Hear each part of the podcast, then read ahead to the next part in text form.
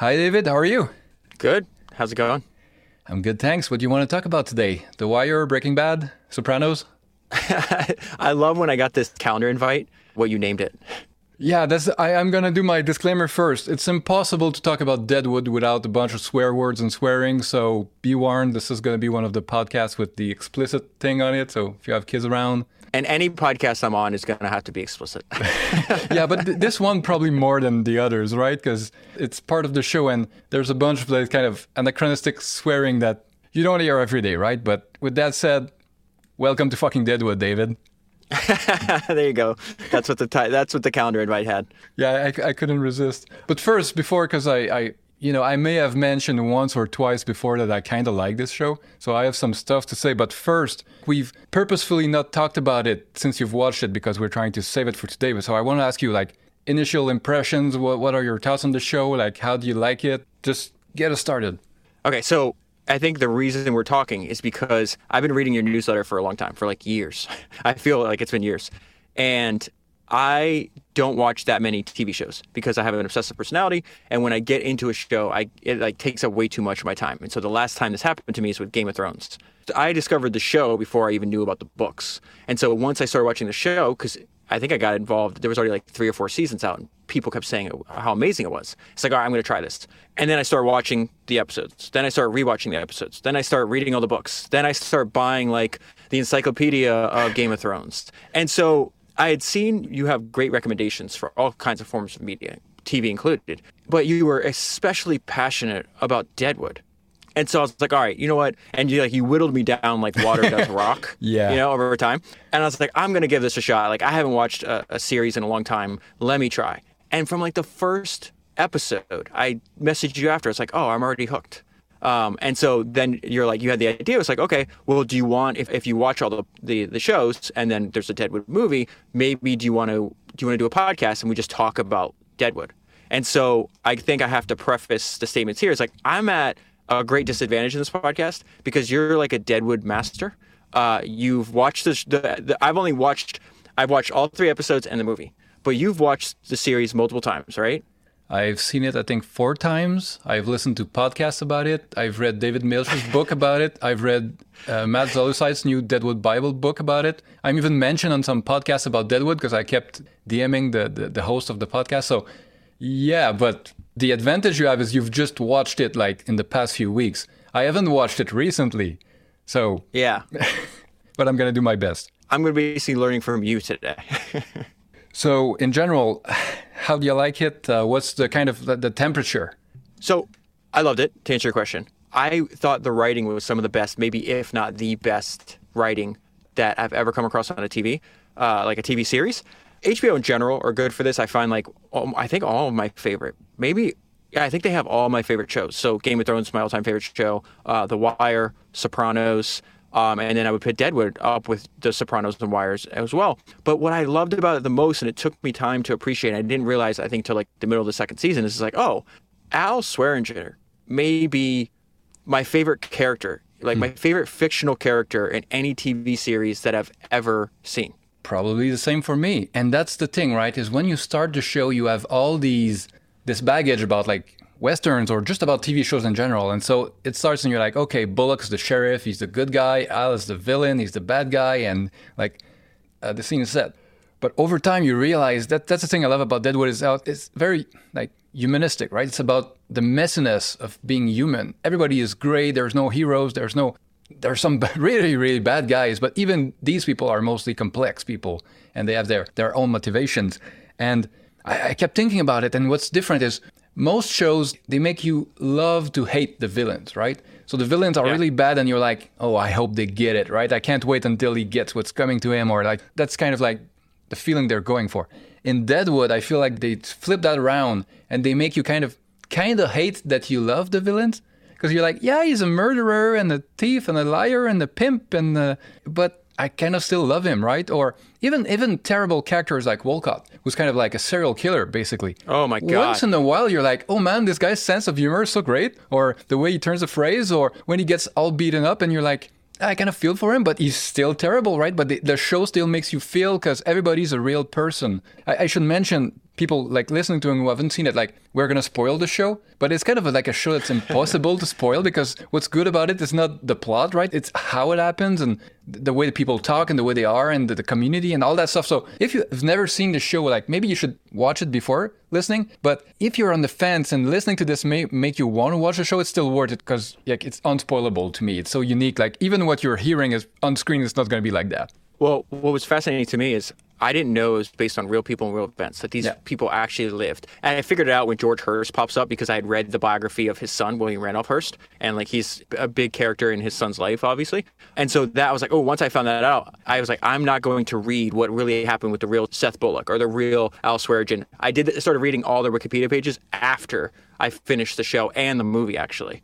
That's good because they changed enough. But what I'm curious is, did you know that Wild Bill was getting killed? No, no. So I oh, Also, that was a surprise. Yeah, that was a surprise because I did. I refused. I knew he was a real character. I knew he lived and he actually existed. And he's actually buried there, just like they said, and everything else. But I refrained from reading their life stories till I finished the show because I didn't want to know what was going to happen. I want to go back to what you just said though, because I just experienced this for the first time, and I'm not too sure I actually knew the, knew of the concept explicitly, even though like the phenomenon is familiar with me. I read George R. R. Martin's like 700 page book called Fire and Blood, which is a history of the Targaryen dynasty that HBO HBO's now turned into a show. They, they turned like four chapters into this new show called House of the Dragon. And the author has spoken about the creation of the TV series is the fact that the, all the characters involved are morally gray. Hmm. And to your point, you have the villains that you can empathize with, and the heroes. The difference between who is the good guy and who is the bad guy is extre- incredibly blurred. And in most cases, the people that you thought were the good guy wind up doing heinous things, and the people that did heinous things wind up doing very like generous things, or like they would protect the people they loved. And that's the whole point, because like his, his the point that he was making is like it's a more of a reflection of human beings in general. Now, most of us don't have the extreme traits that like an Al Swearengen does, right? Who is known to be really good with a knife. Let's just put it that way, right? And what's fascinating to me is the way I, so I relate everything back to the fact that like, you know, I read biographies for a living for Founders Podcast. And I was having a discussion with two people that listened to the podcast. And the discussion was ostensibly about entrepreneurship, right? And investing. And they had both not watched Deadwood before. And I tried to explain was like what's fascinating to me about the practice and the art of entrepreneurship is that in many cases you don't have to be a genius to build a great company but you do usually have you normally have to understand human nature and how to get humans to cooperate. Because like you fundamentally have an idea you have a product or a service you want to bring into the world and you can't do that alone. So you need to be able to recruit people and then manage them and build an effective organization. And i was like listen if you watch deadwood what you're going to be surprised at is the smartest player on the board right is an uneducated orphan a pimp who owns a brothel and sells you know sex um, and alcohol and commits murder. Yet the reason he's the smartest player in, in a very complex story, the reason, in my opinion, he's the smartest player on the board is because he fundamentally knows human nature and he knows he's able to predict how people are going to respond and what is motivating them by focusing on what their incentives is. And that idea, again, not recommending people kill people, not recommending people be pimps, all that other stuff, but that fundamental idea you could take away is like how is how is he doing what he's doing? And I think that if you take that one idea, idea, it's like study human nature and then focus on the incentives of the people you're dealing with. That is applicable to any kind of domain. Absolutely. And it's Al's superpower. He even says it in, I don't remember which episode, but at one point he's talking about politicians outside trying to gain power over them. And he's saying, like, they're too busy stealing to study human nature, right? Because Yes. because they've missed something important. And when you talk about entrepreneurship and building something, Deadwood to me is about building human civilization. It's a metaphor for human civilization. And where does it start? And it's very, very crude and rough and brutish and over time you kind of build up and you you create these lies basically that everybody agrees upon right? That's the title of one of the episodes a lie agreed upon. And everybody agrees that this guy is the sheriff this guy is the mayor. Oh now we are doing this Yeah. this way. And it's it's all really a lie right? It's it's there's nothing concrete that forces people but once they kind of agree it changes how everybody behaves. So in the first season, every problem that Al has is like, okay, let's let's get my knife, right? Or let's send Dan to kill the guy. But over time, there's less and less killing of that kind, right? There's still violence, but not in the same way, because now they're more civilized. Now they, they've kind of moved past that point. And what the show to me reminds me of is, you know, as a metaphor for companies, for countries, for whatever is, there's the real kind of origin story, which is often like bloody and terrible and like it's kind of like bad stuff happening from all angles, right? It's hard to find someone who's all clean and pure in there. And then over time, these origin stories get sanitized and they get changed. And, and now that people have moved on and are kind of like in a less rough circumstance, well, they, they kind of revisit the past and like, oh, well, what actually happened is, and then they rewrite history. And I feel like Deadwood is a way to remind us that, you know what, when Al talks about how he and Dan came in the swamp and they were chopping down trees and building the town, like, they really had to build a town from absolutely nothing to start this civilization, this community, right? Someone has to be there first. Like there's no there's no infrastructure there's no police there's no rules already pre-existing. Like you started from nothing right? It's all made up. It's all someone that came up with it. And we, we tend to forget this because we all live well most of us live in societies that are pretty stable and, and like all that stuff happened hundreds of years ago, right? That were built by other people in the past. I think uh, that's a great observation you had. That a theme of Deadwood, as it as it progresses from the first to the third season, is how malleable the world is. You know, they were frontiersmen. There was no laws. Then over time, there's more people that are that start setting up in camp. Then they're like, okay. And to your point, it's like, okay, well, what do uh, they look around? Like, what do other forms of human civilization have? Well, we need some kind of law. We need we have the press here. We have a sheriff. We have a mayor. We have these committees of people that get together and they make decisions uh, for the group. You know what I mean? Like when they're meeting, they're always like, you know, it's a special meeting when they pull out the peaches. Yeah, yeah. and so like, and all the meetings are happening in Al's, you know, saloon in the Gem Saloon. We talked about, hey, if we ever did a, a video version of this podcast, we'd have to get a green screen in the back and it'd be me you sitting in the Gem Saloon because so many main events and important decisions take place in Al's establishment that he was, you know, the founder of. But there's a something that Al says. So there's a character named Merrick. Merrick is the reporter, the publisher of the the lone, you know, Deadwood newspaper, right? And he gets, you know, he's a America. I don't know how you describe him, but to me, he's like a character where he's like unbelievably nice and kind of almost too nice for the rough environment that he lives in. He's probably right? the most like naive and idealistic character on the show, right? He thinks, oh, things should be working this way, and he kind of doesn't realize it's actually very different. Yeah, and he happens to be neighbors. His newspaper is next to Al, and so there's a time where I forgot who who was like beating up on Merrick. It's uh, was Cy it, Tolliver's guys. Okay, so, so, so, I couldn't remember if it was Hearst or Cy. So Cy Tolliver's guys, they beat him up. Like to your point, he's really naive, way too nice for this rough environment that he's in, and he's going to get run over by people that do not have the same sense of ethics as him. So he's feeling down on himself, and Al gives the greatest, one of the greatest speeches I've ever heard in any show ever. And so much so that I went and looked for the quote, and there's a pic, there's a ton of them online where you see a picture of Al, and then they overlay the quote, and I yep. save it, and now it's in my favorites folder on my phone. And I look at this all the time because this is how I feel. Like again, being a student of history, reading biographies for a living, you just you see the full sco- scope of humanity, right, played out over and over again. And a lot of it is we live in a very rough world, right? And I think not being naive to that, that there are people out there, even if 95%, whatever percentage you want to put out, even if 95% of all humans are, are nice and kind, and in my lived experience, it's been, that's not been the case at all. But I know some people have had that lived experience. That's fantastic. But let's say you know the vast majority of humanity are nice to each other, or whatever the case is. That five percent, that's that one percent, that ten percent, whatever you want to put it, it's like borderline psychopathic or sociopathic, and they can do an unbelievable amount of damage. I just got done reading. Stripe Press has this fantastic. Uh, they're, they're reprinting all these like old, yeah. old and hard to find books. Super nice design too. Yeah, they're beautiful. Look at this one. So uh, I just read Vannevar Bush's Pieces of the Action, and he might be the. They make the case that he is the most important American to mm-hmm. ever live in terms of science, the, the impact of science and technology. He was a mentor of Claude Shannon, one of my my yeah, boy. Uh, yeah, unbelievable. Like there's so many people in that book, and at the end of that book that Stripe Press produced, there's like 27 pages. I think he goes to like 250 historical figures that he his life interacted with, and he gives like little descriptions of who they were and what role they played. Right, but he makes the point. You know, this guy's a genius, and he's writing the book. It's published in 1970. He's 80 years old. He's had a lived experience so far beyond most anybody has ever lived, right? He's one of the smartest people I've ever come across, one of the most formidable people I've ever come across, one of the people that has the most unique life experience, and this is a range of people that he was exposed to. And he says in the book, like, we live in a rough world. And this is, you know, some, somewhat of an academic. He was a company founder, he was an engineer, he was a scientist. But I really feel like what his conclusion, or one of the themes of the book, is very similar to what Al tells Merrick and Merrick's sitting down there. He's kind of, you know, downtrodden, feeling sorry for himself. He's like, I can't believe this guy smacked me around, got beat up. And Al smacks him in the face to get his attention, right? And he goes, Pain or damage don't end the world. I'm going to read the exact quote.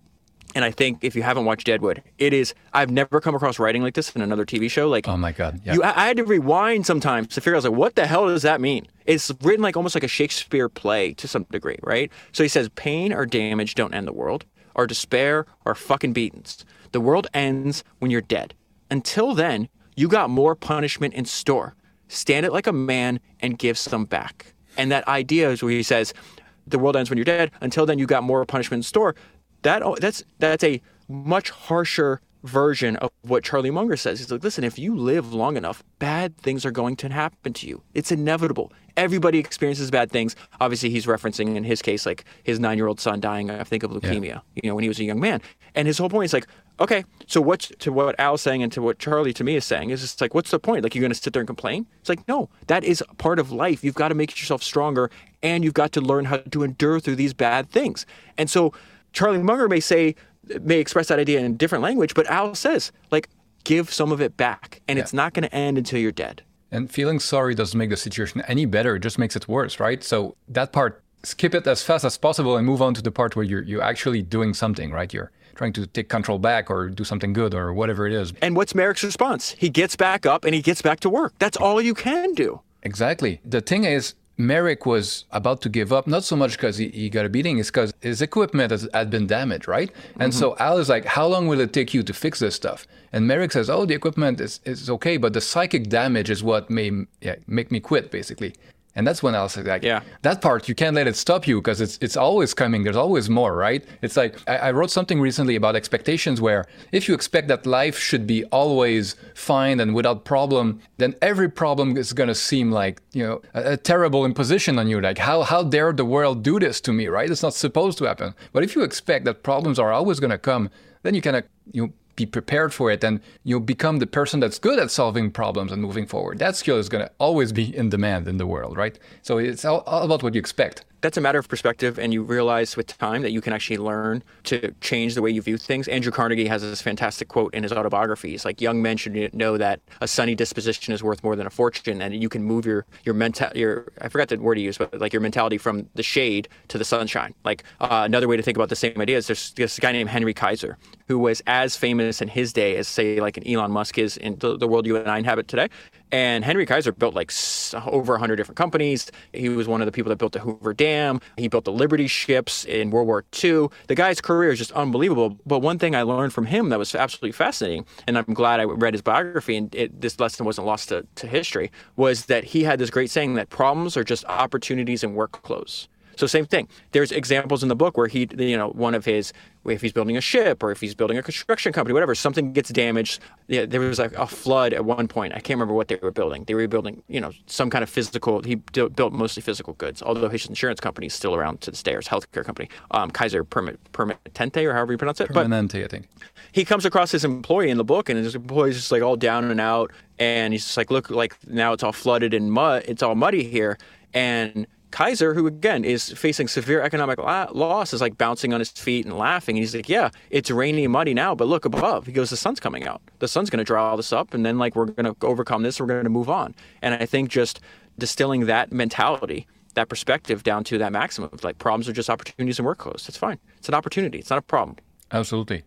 Another thing about this show that I don't know if you've noticed, because there's a bunch of stuff like the first time I saw it, it's mostly about like trying to follow the plot and who are all these people, right? And then the second time you can look at different layers and different layers, and the show has so many layers. Every time I've rewatched it, I've enjoyed it as much or more as the previous time, right? So that's a sign of a good Yeah. show to me. So one of the things I've noticed is that almost every scene is not about what the characters are saying. The words are about a certain topic, but there's always a, a, something else that's going on, right? So, for example, Al um, a character called Jewel that's kind of like you know doing work around his saloon, and she has cerebral palsy, and he's always in words, he's always on her case, right? He's always insulting her and screaming at her.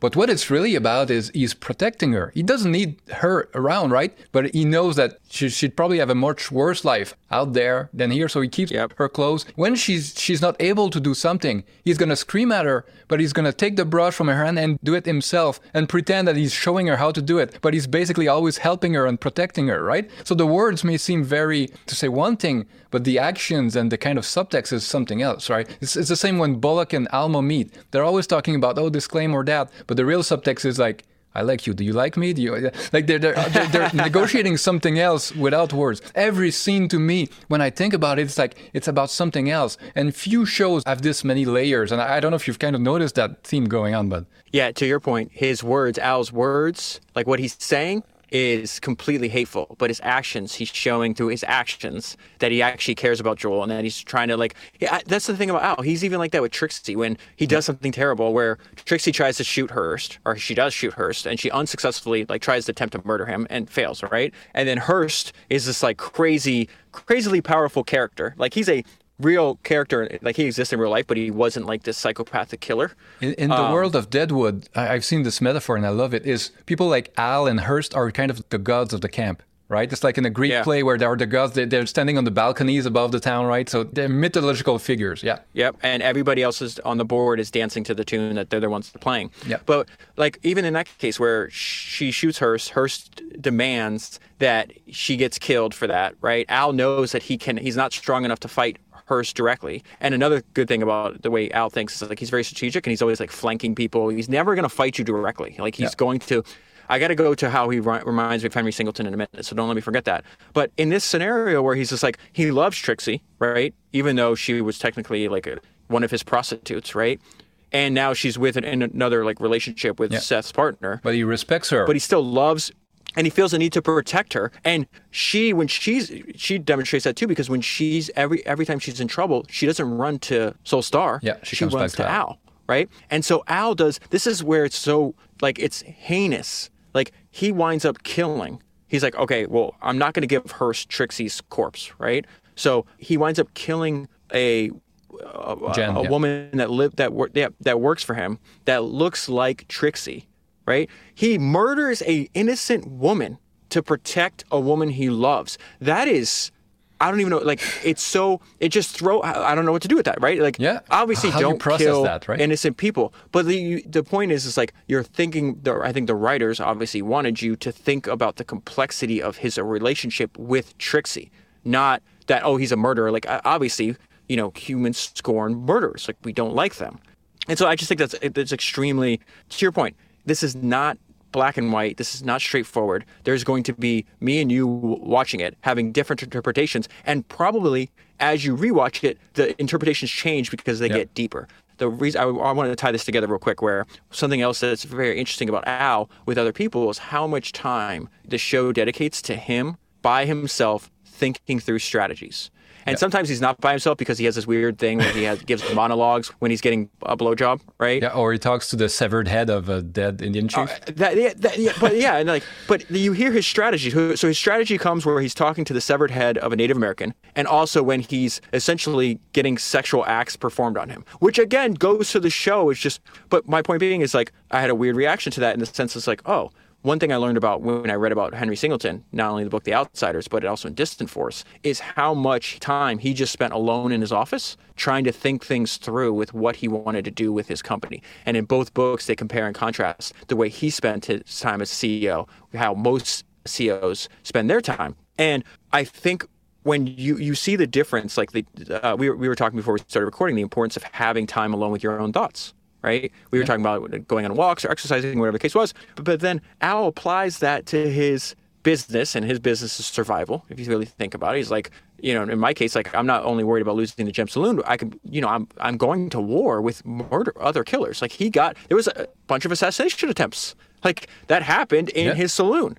And I think there's a message there where it's just like, okay, you see this person conducting his life. He is supposed to be this uneducated orphan, and yet he's spends more time thinking through the decisions he's making in life than I think any other character that we see, other than maybe Hearst, who you see him a couple times laying on his back by himself in the room, you know, just alone with his thoughts. Yeah, thinking through and doing a lot to acquire the information in the first place. He's always trying to embed his people elsewhere, right? Trixie, oh, watch out what, what Sol and, and Bullock are doing. Uh, you go with Alma, you know, with the widow, and try to get her on dope and talk about the claim. Uh, he's sending EB to spy for him in every kind of place, like with Blazanov and all. Like he's always he has his network that's feeding him the information and then the processing of it. And all the, the monologues, the way I see it is like all the characters on the show are very like old school by definition, like 1800s, that they can't express their emotions at all.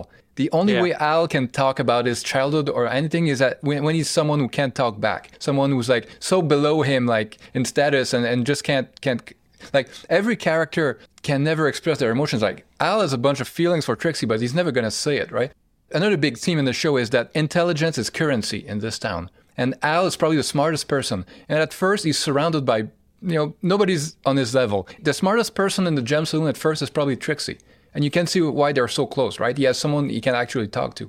And then, as much as, as That's a good point. Al loves really Dan. Dan is like they have this this bond, right? But when then when Silas shows up, like Adams, Yeah. Al immediately sees that this this guy is smart, right? I, I could do stuff with this guy that I can't do with Dan and my other henchmen, right? Johnny's never gonna Yep. be the smartest guy. So smart people in th- this town are so few and far between. They recognize each other. Same thing like with with uh, Miss Isringhausen. I can't know how to pronounce her name either. Sarah Yeah. Paulson plays a wonderful role where she's kind of like a Pinkerton undercover. Like she, she works for like a kind of detective, like a private military agency. And so she Yep. pretends to be like a little school teacher kind of type. But she's actually kind of a stone cold killer, right? And as soon as she talks with Al, Al realizes how smart she is. And they're on the same level immediately and they respect each other, right? Every time there's some, Mm-hmm. someone smart comes around, the other smart people kind of like try to see like, can I bring them to my side? Can I like? It's such a rare currency in this world, and it's interesting. I, I see few shows that do it like that. And I love the juxtaposition between the people that are playing the game of life and people who are just existing. Most of the characters in the show are just existing. They're like they're blinder, like their focus is exactly what's in front of their face. Like what is good for me? Like E.B. Farnham, Farnham they do a great job. Like his words and the greasy sleaziness match up with what he looks like. For the first, like he eventually gets a new jacket like halfway into the series. But I kept telling my wife, I'm like, what? This guy owns a hotel. He makes a little bit of money. Like buy a different jacket. Like, but they made him look like the, his fit, the, his physical character is a great indication of like the stuff, the sleaziness and the, the weaselness that comes out of his mouth. And to your point, Al sees him as like a useful idiot, right? Yep. Like, and to some degree, I think EB thought of Al like a friend, but even the, the like the characters that are supposed to be like morally upright, even though like Seth, obviously Bullock is supposed to play that role, but then you see him having an affair, you see him, you know, uh, losing his temper, Yeah, anger management issues. yeah, like- you, you see him asking at one point, like, what what kind of man am I becoming? Where I really feel like you just hit on. There's just a few of them that are actually seeing the board as the whole, right? And obviously George Hearst is doing that. Obviously Al is doing that. Then you have these minor characters who me and you both cannot pronounce her name. that you just mentioned her, and then to a lesser degree, like Adams was smart where he switched sides because Yeah. he saw he's like, oh, my boss is going to lose, and so like I'm on the wrong team, and if I stay on this team, that team's going to run me over. I should go see if I can provide services to Al. And to your point, Al realized this right away. So, so you just hit a couple of my favorite characters. So obviously my favorite character is Al. And then there's just some like I don't know why I like Adams. I just do. I have no idea. Like I really like him. I like Doc. I like Oh, Doc yeah. Cochran. Oh, yeah. Because Doc Cochran doesn't take any shit. Yeah, well, he's seen too much in the Civil War, I think, to give a shit anymore. And he also kind of like, I think he uses his position as the only doc in town. Like, he's like, okay, Al, you're not gonna kill me because you're gonna be in big trouble without a doc, yeah, without a doctor. Because he's the one that has to take care of the sexually transmitted diseases Yeah. of Al's employees. So, and he also has, um, he knows something that I noticed when I'm reading these books, where when you come across these extremely intelligent, formidable people, usually they're also aggressive. But the worst thing you could do is not fight back. Like they will respect you more if you stand up to them Yeah. than if you just let them roll over you. And Doc, he doesn't let Cy Tolliver. He quite remember he's like, "Oh, that's it. I'm I'm giving up because what they were doing with the uh, with the the Chinese prostitutes that they were importing in." Uh, he's like, I'm not doing this. So he stood up to Cy Tolliver. Like he st- stands up to Al. He stands up to all of the bullies. And in some degree, you have to describe, I think, a Cy, a George, uh, George Hearst, and an Al as a bully. Yep. Right? They are definitely utilizing other humans to their ends and their ends only. And that kind of stops where they, besides Trixie and some other relationships, and Cy with Joni Stubbs, where there's there may be one or two people they actually care and love about, but the rest of them are just disposable. I think the character that has the least redeemable qualities is probably Cy Tolliver, right? Because all the others Yeah. are kind of bad guys, but you can find good sides to them, and Cy is just purely psychopath, right? Sociopath. I would say him and Wolcott, because like Well, Wolcott is probably a, a sociopath, but he, he, he has kind of lovable qualities, right? He has a good sense of humor. Like, as a viewer, you kind of can enjoy him on screen. Uh, Cy is more like you, you kind of love to hate him, right? He, he he doesn't have that many lovable qualities. No, that's a, yeah, that's a good point. Where uh, you, before you see that he there's hints that he was like a that he would kill prostitutes. Before that, you see like a cultured, educated person. He's usually dressed better and more groomed. You know, they're living in a frontier town. It's like, why does this guy look so good? He's obviously incredibly smart. If he could be George Hearst, who's one of the richest people in America at the time, his second in command but then you see you know that he's got some kind of weird uncontrollable and then you start he has weird you know and I, have read a, a, few books on serial killers and they have you know some kind of like sexual like not deviancy like he you know compulsion yeah compulsion and like these just weird uncontrollable relations with the opposite sex and that comes out in his character you mentioned another character that, that i like i love Wu I love Wu. Oh yeah, he's he's kind of like the the Al from the other side of town, right? and their reaction to with each other, like they can't speak the same language. It's just it's great. But you mentioned somebody like I didn't really care for, I didn't even really pay attention to. But as the series goes on, like Dan. Oh yeah. Dan is this like big, gruff, mean killer. But as it goes on, you see his fierce loyalty to Al. You hear about the background like he's willing to sacrifice his life for his friend, right? He goes out, fights what Captain Captain, Captain Turner. Turner. Yeah, and the longer the show goes on, the more I like Dan. Yeah. At first, he seems just a muscle, but he's kind of like a mix of like a, a big grizzly bear and like a Saint Bernard, right? It depends on the context. Yes. Yeah, that's a, that's a really good way to put it, actually. About the intelligence as currency, another thing I love in the show is that some shows would be like only the top players would be the smartest. And in this show, intelligence is kind of like distributed randomly, right? So when Wolcott meets Joanie, he immediately notices that she's smart, right? And and they, yeah. they start talking about all kind of stuff and they play kind of word games together and like anyone could be on, on Wolcott's level, even though Joanie is kind of like at the bottom of the social ladder in the city and Wolcott is at the very top. That's another cool aspect of the show. It's kind of like kind of like real life, right? Anyone could come out of anywhere, right? It's not all like designed by like in some shows where you know who's who's important because everybody else is a 1D cardboard piece of character, right? Yeah. And to your point, you learn about them through their interactions with other people. As to your point, like when you see Joanie, you, you're introduced to Joanie, she's like, oh, Cy, you know, bought her essentially when she was like a little girl, like 14 or 16 or whatever it is. He seems to almost be like in love with her, kind of you know, yeah. side. In his weird like, way. some kind of weird, yeah. Where, he, but he's also like extremely ruthless and mean. But then the, she realizes, hey, she finds herself in a situation where she has no power and no control. Right? She's essentially sold into sexual slavery when she was a teenager. But then through the surviving in that environment now, she's probably in that environment for ten or fifteen years, whatever the time frame has been she's developing a very unique set of skills. And then she can also use those it's like a, a sense of resourcefulness you know? Mm-hmm. where it's like okay i can't beat the men on physical power even though she carries a gun with her all the time which is obviously really smart. But they're somewhat predictable in what they want. Usually men want power money and sex you know? And so she uses that to as a way to maneuver herself and in a sense like where she disentangles herself from Cy and gets people to who funded her brothel. It was Cy's partner, um, played by Ricky Jay, the, the kind of card guy that kind of left after stealing from Cy. Yeah. That, okay, that's okay. There you go. Yeah, because I was like, where did she get the money? I know Cy said maybe he was going to do it, but I couldn't remember if it came. I think him. she was saving up, but then then he gave her some some more. And then he he winds up stealing money from Cy and then disappearing, right? Yeah. Yeah, okay. he was supposed to die in the show originally, but they, they didn't end up filming the scene, so they kind of just had a throwaway line. But Cy was supposed to kill him after finding out he, he stole from him, but that didn't happen. Yeah, and so you think about that, you go from like 14, 15 year old sold into sex slavery, maybe 10 years, 15 years later, finding a way to like open her own business and, and have a little level level of freedom. Now, obviously, that turned out yeah. extremely, well, you know, tragic. negative. Yeah, but she finds a way to survive, and she demonstrates her intelligence through the, the, the through actually surviving in an environment where she's the physically weaker she's at a disadvantage. She doesn't have the money, she doesn't have the physical strength, and she's not like she doesn't have a team of killers like most of these people do. All the powerful people on the board and Cy included, have whether he's killing, doing the killing himself, they have people willing to kill for them. That's their version of conflict resolution. It's like, okay, well, let's come to terms. Let's try to partner up on this. And if we can't do that, then let's we're going to go to war and we're going to we're going to settle our dispute to the death. Yeah, and another interesting theme about this power is that it's not used the same by all of the characters. So people like Hearst, they want the power to kind of control the town, exploit the gold and the resources. Al wants power but mostly so others don't have power over him, right? It's kind of like a negative. The only reason he wants power, the only political maneuvers he, he does in the town to kind of form this mock government in between. It's just so others don't come in and have power over him.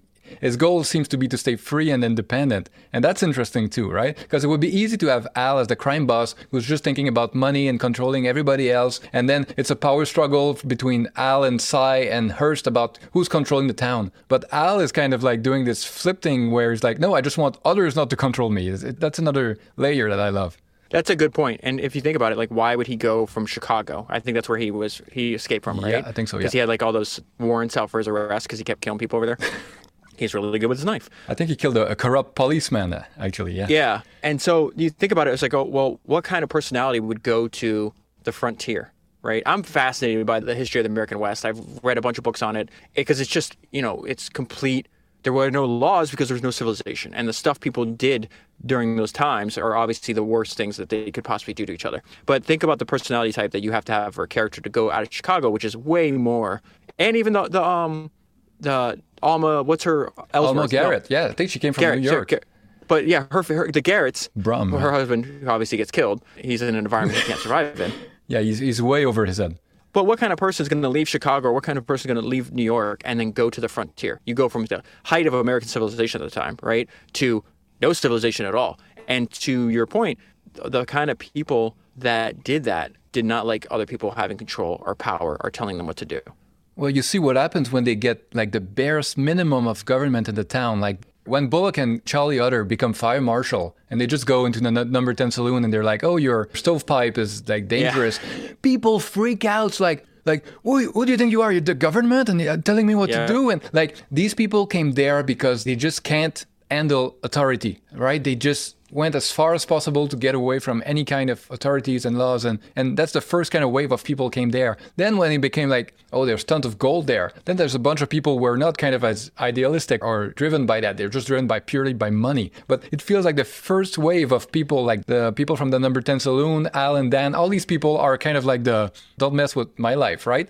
And then the other yeah. wave of people like Hearst and they don't care about that. They just want the gold. They just don't want, want the money so that's actually, you know, obviously Hearst is a very unlikable character. I don't think yep. there's many redeeming qualities at all mm, that they, they present to the viewer. He's interesting to watch and to listen to, but as a person, like terrible, well, terrible. I think there's actual. So I always view of things through like you know entrepreneurship, and the fact that George Hearst. I think one of the main themes in studying the history of entrepreneurship is the importance of focus. And I think that's going to become even more important in the age that we live in because we live in the age of infinite distraction, right? So we literally have, we can fill our entire, like we can amuse ourselves to death uh, every single day. And I think some of the best, like for, especially for founders and entrepreneurs and investors too, it's like the ability to actually like focus put blinders on like a horse does, right? And only focus on like what you're actually like what business that you're building, what is the service that you're providing for other humans. And these are the weird thoughts I have when I'm watching the show because George comes out, George Hearst comes right around. He's like, I only care about the color, yeah. right? And so that's his his word for I want gold.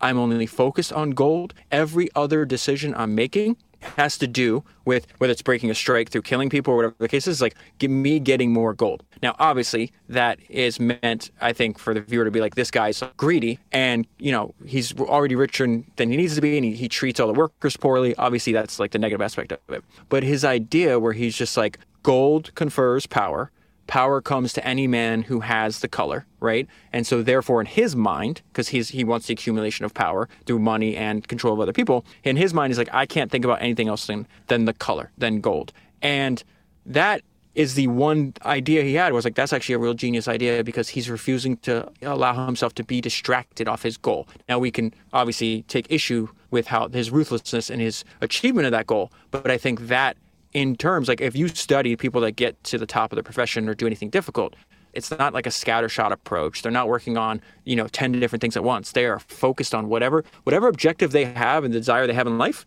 they're running after that thing and not allowing themselves to be distracted. And i think that is actually one of the best lines in the entire show where he's like i only care about the color for every polymath like Ben Graham or Henry Singleton, there's way more people who are maniacally focused on one thing like Buffett, right? I'm only investing, yeah. I'm only thinking about business all day long. Like a lot of But these... even Singleton, but if you ever even Singleton, like yes, obviously genius. Like I, I don't think uh, you and I can replicate him. You know, the guy could just like grandmaster chess. He could play it blindfolded, and like all this crazy stuff. But his focus though was on building, making Teledyne as valuable as possible. Yeah. And so he only did. Yeah, I think he started the company. He's like 43, ran it for 20 years, then you know goes off to his ranch or whatever. But during that 20 years, it wasn't like he was trying to be. His focus is like I'm going to be the best I can at That's this one thing that I'm focused on. And then once he left, then he starts going on the ranch, and he had some good ideas when he went on the ranch. Where like you know guys, I think what I think the third largest land private landowner in the world at the time, uh, in the United States rather, uh, unbelievably wealthy, and yet he talks about in I think it's in Distant Force where he's just like he fills out every single check that his ranch, like every single expense, he's the one handwriting the check, and he calls it a kind of discipline. And he's like, me, I, of course I could hire somebody else to do this, but he's the whole point is like the money is the lifeblood of any kind of organization, whether it's uh, a private company or it's his cattle ranch. And me knowing every single expense that this ranch has, it's a kind of discipline and a form of education to actually know what's going on. So I think that speaks to his ability to focus. Yeah, figure out what matters and stay close to that thing, right? Don't create mm-hmm. distance over time because it's more convenient for you or whatever, but then you lose track of the thing that really matters. Yep. Another great team in the show that I I now see in a new light now that I've read the Deadwood Bible, because to me, David Milch, the creator of the show, and this is one of those shows. Deadwood is one of those shows like Mad Men or Sopranos that is very centered around one person. Some shows have like a writer room and everybody contributes, and it's kind of like a group effort. And some shows it's like the voice of one person, and there's still plenty of other people helping them, right? But it, it's more like the author thing. So almost every character in Deadwood is dealing with addiction and abuse. And now that I've, I've learned about the life of David Milch, I understand why, right? Uh, Milch was abused and molested as a kid for years in a camp, for many years in a row at a camp that he went to. Uh, later in life, he was a drug addict. He was a gambling addict. I think uh, over his career, he made a lot of money with NYPD Blue. He had like a, maybe $100 million, and he lost pretty much all of it gambling and giving it away to people around him. He was super generous. He was giving money to all his employees and people around, but the guy had very, very big problems with addiction. And maybe the root of that was the abuse. And so in Deadwood, when, when you look at through this lens, and people who knew him say that David Milch put himself some character, and Al is kind of like one of the avatars of David Milch, right? He's not the same, but people kind of recognize some of him in there, right? Hearst has some characteristic of David Milch too. Milch has a, had a bad back, so he was laying on the ground and dictating scenes, and other people were writing them. So, so when you see Hearst like standing on the on a door or on a plank or something, that's kind of like a David Milch thing, right? But almost everybody else, many many of the women on the show, if you read between the lines, like sounds like they were abused uh, as children there's tons of characters that are alcoholics or on drugs, like Calamity Jane, like she's basically trying to kill herself with alcohol after Bill dies. And even the doctor, Doc Cochran, like when he's on the job, he doesn't drink, and as soon as he punches out, like you- you're gonna find him drunk in his tiny hut at the end of the street. All these characters. This team is, is like it's just basically David Milch trying to exercise his demons. I feel like, and and, and once you see it like that, it, it- to me it feels even more like poignant and emotional. how many shots of liquor are on screen throughout the series. it's like every time they make a statement, like we're we're going to take a shot. It's unbelievable. And to your point, I don't know if he, that was intentional or not, but uh, you're not going to watch the show and be like, hey, you know what I'm missing out on my life? Like a heavy alcohol habit. Because they make terrible decisions when they're drunk. They destroy their health. Usually, it leads to some sort sort of violence. And I like Calamity Jane is the perfect example. She's also one of my favorite characters. Like her attitude. She's amazing. I've never seen a character like that on any other show. Robin Weigert, the actress, like mm, I don't know Yeah. how she does it. The dialogue that she has is amazing. Her attitude is fantastic. But then you empathize and you start to like like the character, and then you also, but then you realize like she's like essentially homeless. She sleeps outside most of the time. Uh, she's usually woken up in a violent manner, like somebody's shaking her because she's so drunk, and she's drinking an entire bottle of alcohol to the head every night. Or she wakes up. One time she she she says, "I woke up like bruises all over me, my horse gone, and I don't know what happened." Yes.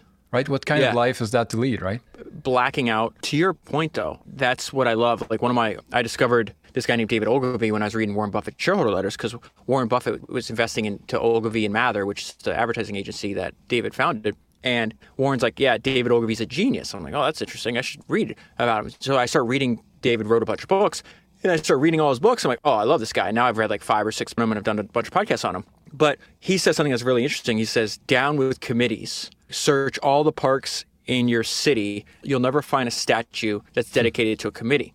And I think the best products, the best companies, the best experiences are usually come from like the mind and the the energy of one person. And then they refuse to compromise. They have to recruit other people to bring their vision to life, like David did, right? Yeah. But what you picked up on is I was listening to Ian McShane. McShane? McShane? McShane, I think. McShane. And, you know, that guy's an extremely accomplished actor. You know, absolutely made, lives a really interesting life. And he said that David, the showrunner, was in complete control of the narrative. And he also said that he was the best showrunner that Ian had ever worked for. And he would say, it's like, it's not just the words on the page, but he would w- watch what, like, the words that he wrote, and then he'd see the scenes, and then he'd watch, and then he would, he would have the combination too, and he'd go back and he's like, I noticed something else, and he would change it on the fly. Yeah. And he talked about that David had complete control over the entire environment. So it speaks to your point. It's just like, this is not a committee. It is the obsessive mind of a gifted writer that wanted to bring Deadwood to life and refused to compromise on his vision. I, I have so much to say about this. One of the things that made Deadwood so different is that they had this this set, basically this 360 degree set of the town built up on, on Melody Ranch in, in California somewhere. And basically any other show you have a set for like this angle or this room or okay you want another angle well we got to change it we got to pick up a crew and everything has to be planned in advance but when the set is already built from all angles you can improvise, you can change things. And after a while, the actors figured out that David was always changing the script at the last minute. So they all started hanging around the ranch, even when they weren't shooting. And so David would be like, Oh, you're around, you're around, let's do a scene. And they, then they would do something just based on what they had, right? The actors found it very, very challenging because they have these very difficult words to say, right? And they got the pages like the morning of the day off because David last night found a new a new way to make the scene even better. So he was always changing it to the last minute. So that probably was very difficult in the moment. But the result, it's super organic. And then David would write something for EB, right? For the season one.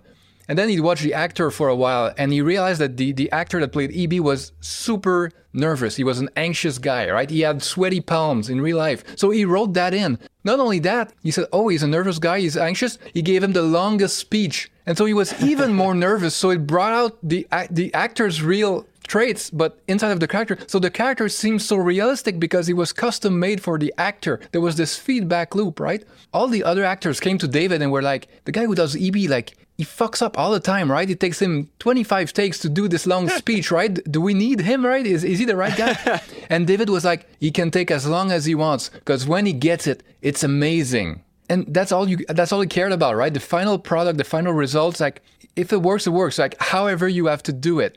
Jim Beaver, the actor who plays Ellsworth, uh, one of the rare characters that everybody loves in the show, and uh, like I can't say Yeah. anything bad about him. His wife died, I think, during the filming of the show or not long before. And David wrote a scene for Ellsworth where he's talking to Alma and he's talking about I used to have a wife and a daughter and they died and this and that.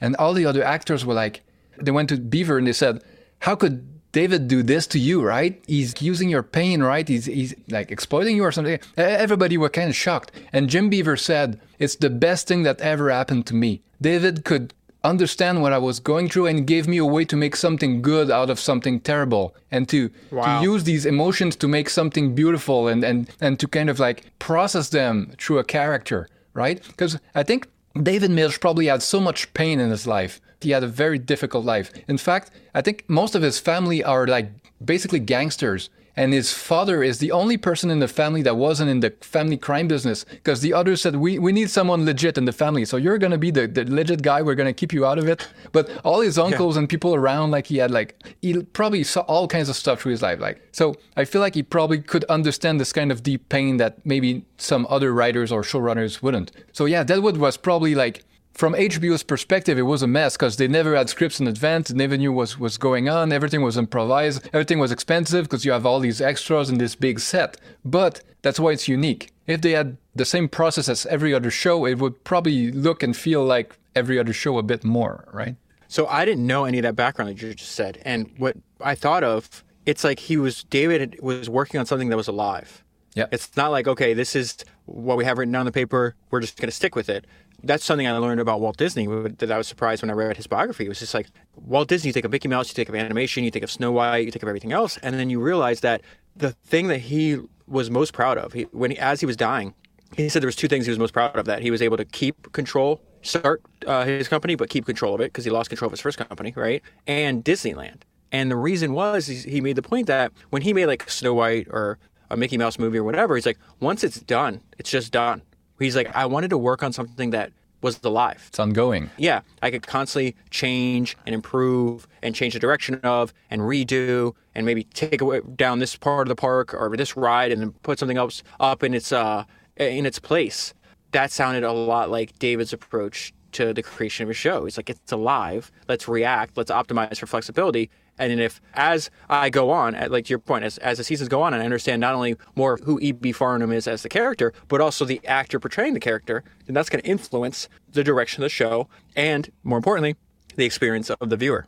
Yeah, and the way the show is very theatrical makes sense when you you know it's it's kind of improvised, right? Because Deadwood is a western, but like it's a western where you never see like wide open nature and nature is not romanticized and the town is like the stage and almost all of the mm-hmm. story happens on this stage. And so the theatrical language and the kind of the way people act makes sense if you look at the town as a stage, right? That's that's the theater. That's where everything happens almost. It's very different from almost any western I've seen and even more so at first it wasn't even supposed to be a western. When David Milch went to HBO to pitch the show, it was set in ancient Rome.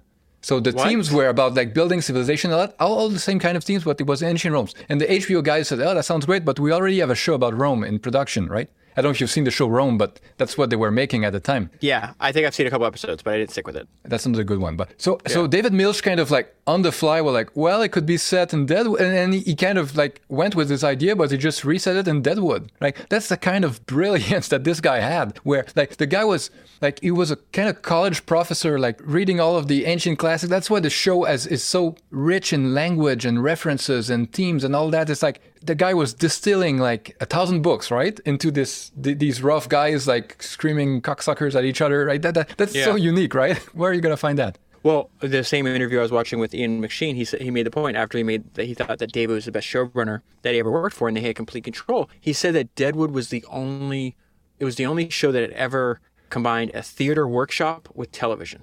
Hmm. To your point, where it's like, yeah, we have a stage, we have the wording, but we're also he used the word improvisation, and he made the point. It's like not that we could improvise, but that David would. Yeah, oh, for sure. Some of what I've read in the Deadwood book basically says that some of the actors, uh, like Powers Boothe, who plays Cy Tolliver, he's kind of old school and he was kind of like a star in his day. He had his way of working and he wasn't going to change for David Milch. So while the other actors were kind of sticking around just in case David needed him, he was back in LA or something. And so he probably wasn't much fewer like of those improvised scenes than than some of the others just because he didn't have the flexibility to adapt to David's point of view which it's totally up to him right not everybody needs to want to change how they're doing everything but it was so unique in that way that some actors just couldn't keep up with that kind of work Cy was in one of my favorite movies ever. Did you ever watch the movie Tombstone? I have but so many years ago I like it's almost oh, like- okay. as if I haven't watched it Oh, I've probably seen that, that movie like 10 times when I was growing up because uh, Val Kilmer, uh, his representation of Doc Holliday is one of my favorite all time characters ever. But Cy was, um, I think it was Wild Bill in that. Uh, so when I saw him in Deadwood, I'm like, oh, it's Wild Bill. Oh, the, the actor who plays Wild Bill, uh, Keith Carradine, I think he does an incredible job of being like one of those gods of the camp, right? His voice, his presence, the way he moves, like His beautiful hair. it's oh yeah, beautiful mullet. I don't know. All the characters, like you see them for the first time in the first episodes, and they have this way of conveying that I've had a life before this, right? That there's a richness outside of the show, sometimes just by one line, right? There's a line in the in the Deadwood movie. It's not a spoiler if you haven't seen it yet, but like there's a guy who's getting beaten down in the street, and some bystander, random bystander, says, "I hope you die. I hope you die in the street like my father," and that's all he says. But that's a Milch line, right? There's a whole story Yeah. in just one sentence that you can think of for a whole day. You could spin off a show for just that guy. So that's the thing with Milch is every line, everything conveys like a past. I was surprised how much time, because you figure like you have the main characters, but how much time they dedicated to people that didn't seem like the guy that kept harassing. He winds up getting kicked by a horse. He's a terrible Oh, person. Steve, Steve the drunk. Right? Yeah, Steve the drunk. He's on screen a ton. Like there was some as it went on. I was like, why are they dedicating? I want to go into if you have any information about like why the show was so abruptly canceled. Because I'm thinking like I didn't know HBO has has had this before where they just maybe do like four episodes or four four seasons or something. So when I saw that Devil was only three seasons, that's one reason I uh, agreed to give it a shot. Because I was like, man, I do not have time. Like, I am not going to get lost in like a nine season, 90 episode hole right now. I don't have time in life like that, right? And so when I saw it was three three seasons, I'm like, all right, cool. But as we were progressing through the back half of season three, I'm like, how are they going to wrap this up? And then I see the last episode, I'm like, oh, they they don't wrap it up. No. So what?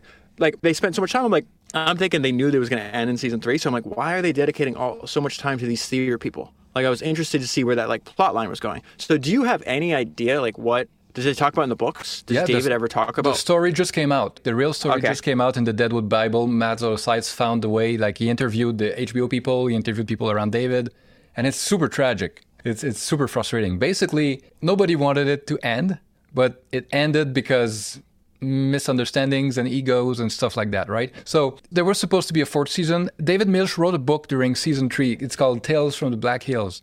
And in the book, it implies that the show is going to continue for a fourth season. And then there's a page at the end that says like, "Oh, uh, the show had been canceled." Like they, they just added at the end. I think the guy from HBO went to David Milch and he kind of wanted to get a kind of negotiation going. Like, hey, maybe for the next season you could have like six episodes or maybe eight episodes because it's an expensive show, right? With all the extras and everything, and it had decent ratings, but it wasn't like putting the world on fire, right? And I think David Milch saw that as a kind of like I don't know, maybe an insult. I don't know how, he took it, but he took it very hard, and he was like, "Well, how about zero, right?" And and and wow. and so the guy from HBO, I think it's Chris Albrecht, but the guy from HBO was like, "David, don't go crazy. Like, think about it. Let's talk about it on Monday. Like, take the weekend to think about it. Like, relax, man." So David was like, "Shit, they're gonna cancel us. They're gonna like." Uh. So uh, Timothy Olyphant, who plays Bullock, I Yeah. just put a big down payment on a big house and everything. And so David Milch is super protective of his people. So he was like, oh shit. So David Milch called Timothy Olyphant and he's like, you maybe want to be careful with your house, man, because I think HBO may be about to pull the plug or something. And David started talking to the cast. And so once it gets out of the cast, like the, the agent is calling HBO and people are talking oh, about Oh, it. man. And so the HBO guys come the next week and they're like, I think the way Chris Albrecht put it is like the show kind of canceled itself, right? The, like rumors were leaking out, and the, the crew, like there's all kinds of crew running with the show, like doing the construction and the lighting. People were talking about, we have a job next year? In the end, because David Milch was working on a pilot for another show he wanted to do for HBO. So I think at the time he was like overworked and working on two things at the same time. He was like, uh, like see if they want to cancel us, fine. Like I'll, I'll work on my other thing.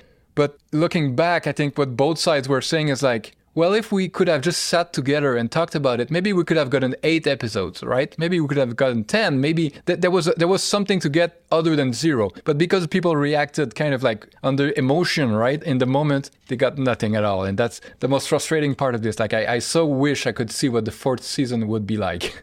And, well, not only that, like think about it. So it ends in 2006. Yes. What, what it, it goes Uh, on. I So, think so. that is that's pre-streaming. Like it, it has probably it has undoubtedly been viewed more times after it was canceled than it was being watched. You know, during right. Oh yeah. And Even so during it wasn't that bad. I thought it was canceled because it was like not getting any traction, kind of like Firefly. But for the first year, they were playing it right after The Sopranos on uh, Sunday night. So it was getting like Hmm. I don't know, like six, seven, eight, ten millions. I don't, I don't remember the number, but millions and millions of viewers. But it's a difficult show. um, so if streaming existed, you didn't have to wait for the DVDs, and people could start from the first episode. It would definitely have been more popular. I think it's an example of something I noticed uh, when reading these biographies that I think entrepreneurs and investors know, or maybe like can learn from the past, the past experience, life experiences of other people. It's like you have to hold on for a chance to get lucky, and that usually technology, like the the constant uh, invention of new technologies, will unlock an opportunity that you can't possibly see today. So in Yeah. 2006, you have no idea that by 2022, you know, there's going to be what billions of people paying for streaming services all over the world. And that that makes the content that you're making now right or that they were making then so much more valuable. The economic and the financial value to hbo has grown with time right? Because now they're not only deadwood obviously plays a role in this but the amount of high quality content they have increases with time as well. And that winds up they wind up picking up new subscribers in the future and then that somebody might sign up for for hbo today to watch fire and blood and then they'll go back like, hey, what? Like the only reason I ever paid for HBO was because of Game of Thrones, right? Hmm. And every time when like they got rid of The Wire or The Sopranos or whatever, I would stop using it, right? But Game, I've been paying it for it ever since because of Game of Thrones. Now they have rehooked me with Fire and Blood, and then you rehook me. Like, there's no way they could have possibly said that, hey, we're going to gain a customer because he's going to be reading an email newsletter. And the guy writing the newsletter is completely obsessed with the show and he walks four times. You know what I mean? Like, yeah, um, it's this, uh, somebody had just told me this term where like if you're doing something over the long term, actually it was Patrick from Invest Like the Best that said this. His idea is like he's going to do his podcast for the, he wants to do the, his podcast for the rest of his life. And I feel the same way about founders. I want to do my podcast for the rest of my life. And so his point is like, if we're playing these long term games, we can plant seeds now that don't have to reap anything for, you know, two years, three years, five years. And he calls that concept over a long period of time infinite ROI. Yeah. And so it's like th- that only works if you're dedicated to not stopping what you're doing because you allow all the stuff you're doing to compound many decades into the future. Yeah, building a body of work is increasing the surface area of luck, basically. Like luck can hit you in more places because you have this huge kind of archive behind you of stuff that could Yes. become, you know, timely again, or someone someone finds the right right thing at the right place and and they make a connection to you or whatever, right? I watched Deadwood for the first time, what, 15 years after it was created, hmm. and I didn't notice. That show could be made today. You know what I mean? Like if you put it on air, like, hey, we have this new thing, and you just start playing these episodes, no one would be like, oh, this is in 2006. No, they'd be like, damn, this is really good. Yeah, and, and streaming also makes these kind of non episodic shows so much more valuable. Because before streaming, you miss the first couple episodes and you, you start Deadwood on the fourth episode. And a lot of people, like, oh, okay, I'm too lost. There's no way I can get in, right? Yeah. All these shows, like the golden era of HBO, this first golden era with like, you know, Sopranos and The Wire and Deadwood and all that, Rome, all these shows were so much harder to get into at the time because if you miss the beginning and you're like on the fifth episode and it's like, who are all these people? Like there's a cast of like 30 people and they talk weird and who, where are they? Like it, it's so much easier now to get into that stuff. So the value of the content has went up over time rather than down. That's great. And the, I mean, dude, the amount of characters in Deadwood. And they keep adding more, right? In season three, there's Yes, a whole like- theater troupe that comes in. In the last season, I had forgotten they keep Adams and and Al keep fighting over Hawkeye. I'm like, who the hell's Hawkeye? like I had forgotten. You know what I mean? Like His butler. I had to go back. I'm like, yeah, exactly. I was like, oh, and then he, he winds up popping up because he's trying to recruit soldiers in this war for Hearst or against Hearst or whatever the case is. But like, there's just so many people to keep track of. I'm like, oh, okay, I forgot about that guy. So there's a couple more teams I want to run by you and see if you what you think of them. One of them is the way violence is shown on the show. In the book uh, Deadwood Bible by Matt Zoller Seitz, Milch talks about how like he finds violence on most shows super boring, doesn't interest him at all. So his approach was if I'm gonna show violence, it's either gonna be so quick, like it's over so quickly that it's just shocking, right? Or it's gonna be so long and drawn out that you're like, I can't take it anymore, right? It's it, it, too much. And so once in a while, like Dan is gonna just you know, stab someone, or Adam's gonna pick up someone and impale him on a, a deer on the wall or something. Yeah. And other times it's gonna be like Dan and Captain Turner in the middle of the street, and it's like I, I can't take this anymore, right? That's one of the fights that has most affected me emotionally that I've seen on screen, right? It's not often you see somebody rip somebody's eye out. Oh, yeah, and drown them in the puddle in the middle of the Yep. mud in the street, and Yeah. like it, it goes on forever. And these are not like you know Matt Damon doing a fight or something. They're just grappling and falling off a balcony and It's rolling around. And, It- no, Yeah, it's like it's very messy. when Bullock and Al fight, it's messy, but then the healing process is messy. Like Al is on his back for like episodes after that. The kidney stones, this episodes where everybody's on top of him at the end, it's like a Renaissance painting. I fast forwarded those parts where um, Doc pulls out that long like steel thing. He's like, "All right, Al, I'm gonna put this up your urethra." It's like I'm not watching that. like, I was like, "No, sir. There's no way I'm gonna freaking watch that." but so your your point though about violence though. Yeah. So what do, what do you think of it? What do you think of the approach? Like, did it did it land with you? Did you? Yeah, I mean, I just think HBO is known. Like, it didn't stick out to me in one way or the other because how violent Game of Thrones is, how violent. Like, I just saw a clip where um, there's a guy named, I think his name's like Coco or something, and he like goes up into Sopranos and he approaches Tony's daughter Meadow, Right. and you know he like kind of like lightly threatens her and like I think rubs her face, but like kind of freaks her out. And so the next part of the scene is Tony chasing that guy down in a bar, and he starts beating him almost to death. I think the guy survives with the butt of his gun. There's a guy that's trying to, um, I forgot the character's name, who's trying to get Tony to stop. And every time Tony puts the gun in his face, he's like, You sit down. So, anyways, he winds up taking the guy that was threatening his daughter and not only beating him, but then turning him over and opening his mouth and putting it on the curb or like the, the edge of the bar. And then they're like, no, don't do that. And he stomps as hard as he can on the guy's back of his head. And the whole time he's just like Tony, you know, Tony Soprano, full of rage, this huge man gritting his teeth. He's like, "My fucking daughter, my daughter!" Like just like you, like he's spitting stuff everywhere, like complete rage. And then he puts his foot to the back of the guy's head, and then you just all the next scene, the next thing you see is just teeth, uh. like all spread out on the floor and then The Wire, and just all this stuff, like the Red Wedding, uh, uh, the red the, the episode of Red Wedding in Game of Thrones, which people like they had filmed themselves watching, and all you see is people screaming with horror at what was taking place. So this was definitely less violent than Oh, I yeah. think No, The Sopranos. To your point, that he was doing it fast. Like you notice that even when they're the um, I think the most disturbing or the most uh, the most graphic forms of murder are the ones done with the blades. Because the shooting, like when when uh, Bullock and, and Wild Bill, they they shoot that guy and they're like, you know, we're not sure who got him first. My money be on you. Yeah, exactly.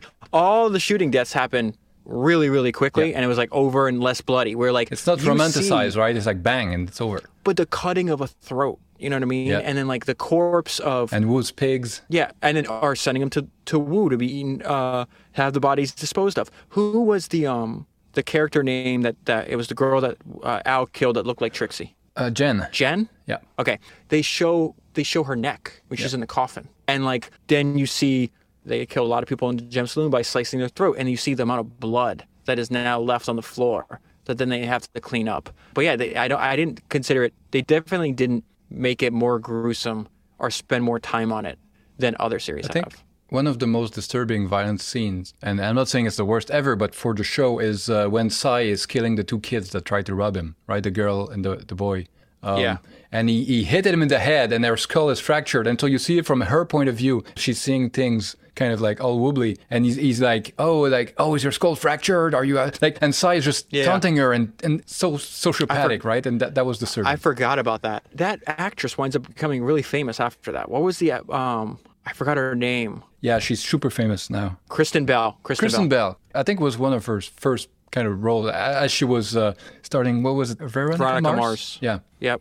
yeah. No, that was something. I think. I think the last big theme I have for you is that the show does a great job of showing how pain rolls downhill. So a lot of the time, some character is going to be very angry with someone who's kind of above them somehow. Like Bullock is going to be angry at something Hearst said, but Bullock can't take it out on Hearst directly. So he's walking outside and he sees E.B. and he beats E.B., right?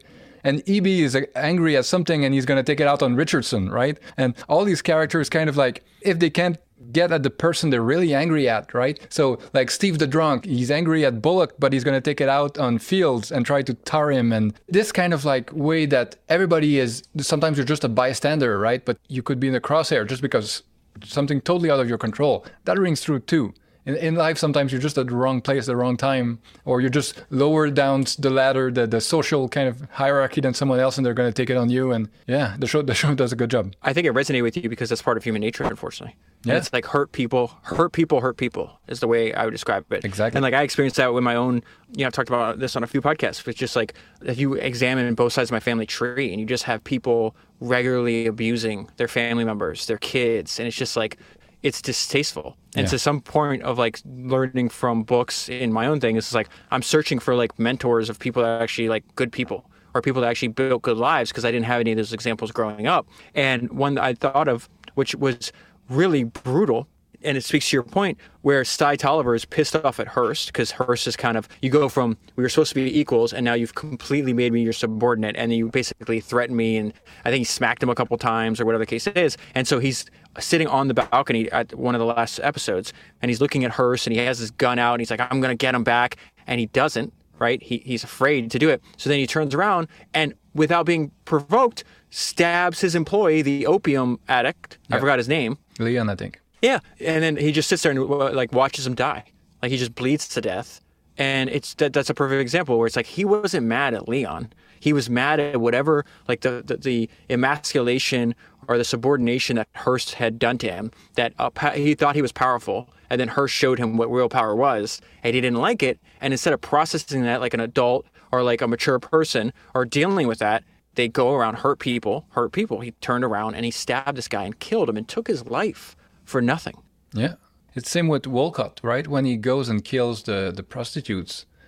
Right before that, he was talking with Cy, and Cy was trying to blackmail him. And then that angered Wolcott, and he was like, uh, that's when Cy says, well, You know, I, I'm past surprise. So yeah. And then Wolcott has this great speech about like, oh, past this, past that, but past surprise? Could it be possible? Like, let's make sure you're not past surprise. And then he goes kill people just to kind of get back at Cy in some way because he know that Cy likes Joanie and this is Joanie's place, yeah. right? And so another example of this, you know, redirection of anger that's so toxic in the world, right? Because it's, as you say, it's so true, it's so part of human nature, and the world would be such a better place if people could process when they're they're they're angry or hurt rather than just take it out to someone else. Violence is the fatal flaw of humanity, is the way I think about it. Because um, I read uh, Will and Ariel Durant. I've read a lot of their writing, hmm. and you know they were some of the, the greatest historians. They literally try to catalog human nature and the history.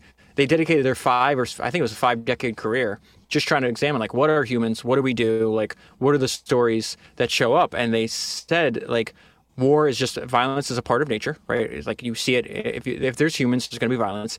And they said that in all ages, men are dishonest and governments are corrupt. And as you read their work, and you see those three, unfortunately, like very dark sides of humanity: the the corruption, the subjugation of you know people like using corruption as a tool to subjugate other people, dishonesty, and violence. And I remember thinking like it's even hard to conceive, and I'm definitely not a naive person. I think somebody that's read as much history as I have, like it'd be impossible for you to be naive if you're not really paying attention to what you're reading then.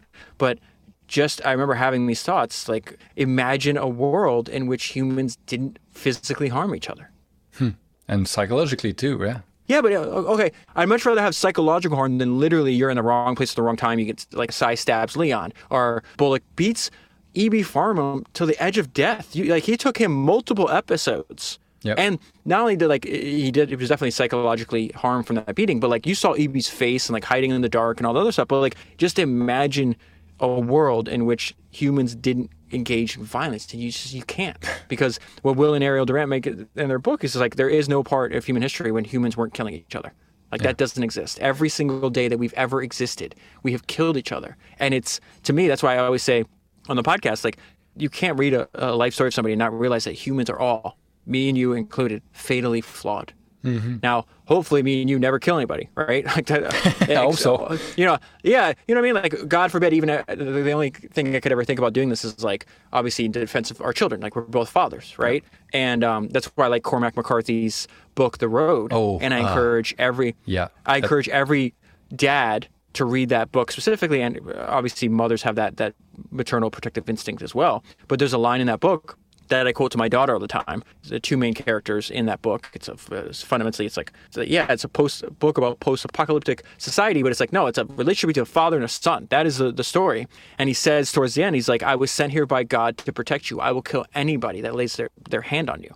And I have a picture of that page underlined, and I save it on my phone too. But I tell my my daughter that I was like, I am sent here by God to protect you, and like my job is to like, if need be, give my life for you. But just the idea, like I mean, I don't want to sound like you know crazy, but I just I fantasize about a world in which there's not violence. Well, my glass half full optimist kind of guy take on this would be it's kind of like the expectations we were talking about at first, right? Some people are like, oh, but the world should be like that, but it's terrible because it isn't. I try to look at it as it used to be so much worse everybody was living right under basically warlords right? Almost no one had agency over their lives. Uh, everybody was super impoverished and like dying from random infections and like war could break out at any time between tribes and regions. And so it used to be like 100% violence and this and that. And now it's like I don't know, like twenty percent or so, like it's kind of like the Steven Pinker approach of like, well, if you actually look at the numbers, it's never been more peaceful, and it's, so it's still terrible, but at least I try to take comfort in the fact that we kind of like to seem to be moving in the right direction, even if it doesn't always seem like this uh, in 2022 it's funny that you say this because I just finished reading Vannevar Bush's autobiography, Pieces of the Action, which I referenced at the beginning of the podcast. And on the very last page, the book is on my desk. And hearing you talk, I was like, oh, I just read this like two or three days ago. Hmm. And on the very last page, he wraps up the book and he goes, listen, when I get down, this is 80 year old genius. That is, these are the words of an 80 year old genius. And I think there's some wisdom in them. He goes, when I get downcast, I read history. We may yet be crude, but we have come so far. That's exactly the same idea that you just expressed there. That's wise. That's so wise. Like it's the same thing with like when people talk about how like oh but inequality and these people are so rich and they're so poor. It's true. Like this could be much better, but before everybody was poor. And that wasn't good either, right? It's not like we came from a world where everybody was rich and now these bad people made some people poor and some people rich. It's like, no, everybody was poor, right? So we should still always strive to improve. It's like there's no destination where you, where we, we're going to be like, okay, this is enough or we can't do better. I think we can do much, much, much better than what we're doing now when it comes to things like, you know, violence and, and opportunity and all that. But yeah, if I could press a button and be reincarnated as someone like a hundred years ago, five hundred years ago, a thousand years ago, five thousand. Like I don't think I could pick a date where I would press the button. I'd rather be alive today. Hundred percent. We are unbelievable. Like it, if it was random, right? Some people look at the King of France and oh, if I could, no, no, if you could be a random person then, and even the King of France didn't have antibiotics and the microwave and DVDs and like so. The internet. Yeah. Like how me and you are talking right now. No, 100%. Like this is the best time in history to be alive is right now. Like yeah. that's undeniable. I would not go back and be the king of France a thousand years ago. You know, that guy shitting in a bucket. Like, no, thank you. I have indoor plumbing. I have AC. Most importantly, I have the internet like or penicillin or just like look at all like no way yeah. no way this is the best time like again when people say stuff like that like i just don't think they've read enough history or studied enough history to ever like i look at history as something to learn from it's not something to go back to listen david i could talked with you all day, and we could probably do three or four other podcasts on other topics. But I, am gonna have to let you go. Um, anytime you want, man. Any, anytime anything you else you want to add at the end, or any last thoughts about Deadwood, or any anything we haven't touched, or what did your wife think of it? Anything else? I'm curious. She, she loved it. And she like I think that the fact that it didn't like go too difficult on the, the violence to your point, and in many cases you saw the violence after the fact, like when um they tried it, they broke the strike and then they put the guy's dead body in the middle of the town, and mm. all you mm. saw was a, um, a knife to his chest. But yeah, I was surprised. But again, it's the dialogue, it's the characters, it's Al. It's like uh. all, all, the characters are great, but I'm telling you, like I would just watch it just for Al. And now I know I'm going to wind up rewatching in the future, and like I want to see it now that I knew. Again, when you meet him, I'm like, why is this guy fighting with this other guy? And like they're setting up a tent to sell hardware, and they're, they're trying to do a negotiation with them. And this Al guy is a hard ass you gotta be careful how you talk to him because he's we've already seen him kill a bunch of people. He'd try to kill a little kid, like all that crazy things. But then you understand, like I did not understand who he was as a person, or uh, like it's just the same thing when I reread books. You know, like yep. you don't get it. You change, like they're not gonna change what happens in the show, but we change as people, and our yep. understanding changes. Exactly. When you rewatch Deadwood for the second time, I think it's probably the more more crucial time because, like, especially like the first like five episodes or something, it's like you know Al so so differently, right? And then everything reads differently when you, you see it for the second time. So so we we'll have to talk about when when you have a chance to rewatch yeah, it. We'll do I'm that. gonna put in the show notes some stuff. Like I have more material for you. There's a podcast about Deadwood that I love.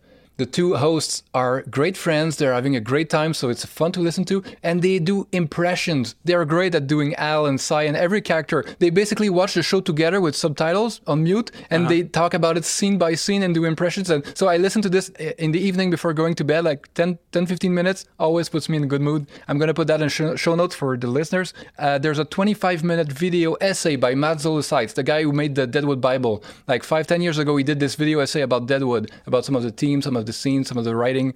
It's narrated by Jim Beaver, who does Ellsworth. It's, it's a great little essay. I'm going to put that in the show notes. Uh, I'm going to put links to all the books, everything. So if you or, or anyone listening wants to check it out, wants to go deeper in Deadwood, but I feel like this is the show I'm going to spend like the rest of my life trying to convert as many people to at least give it a try, right? At least three episodes. And then it's not for everybody. If it's not for you, it's fine. But the people that it's for, it's really for because nothing else is like it they it grabs them. So I told you I told a few friends about it, and one in particular, he starts watching. He got way ahead of me. Obviously, I've been like a, busy recently. Everything's going on in my life in like the last like two months, but he got way ahead of me, and he finished it, and then uh, he loved it so much. So now, so you tell everybody, you tell me, I tell him, and so I also bought him a for his birthday. His birthday was in September. I bought him the Deadwood Bible at your recommendation too. Oh, nice! He's gonna love it. Yeah, it's a great book he sent me a message the other day because he got hit by that hurricane. Um, he lives in Central Florida, and he was without power for a few days. He's like, I'm reading my Deadwood Bible in the conditions of Deadwood by candlelight with no electricity. oh man, that's, that's he's good. got his power back though, so that's good. but Liberty, thank you as always for inviting me, man. I'm happy to do a podcast with you anytime you want. That's a perfect note to end it. Reading the Deadwood Bible in the conditions of Deadwood. I can't do a better sentence than that. It's almost a David Milch image. So, uh, man, thank you so much for doing this. Thank you for for giving it a try. Right? You say you don't watch that many shows, so thank you for I don't. for taking a flyer on it. I'm I'm glad you and your wife liked it. Thank you so much. Yeah. Have a good I'll day. talk to you soon. Bye bye.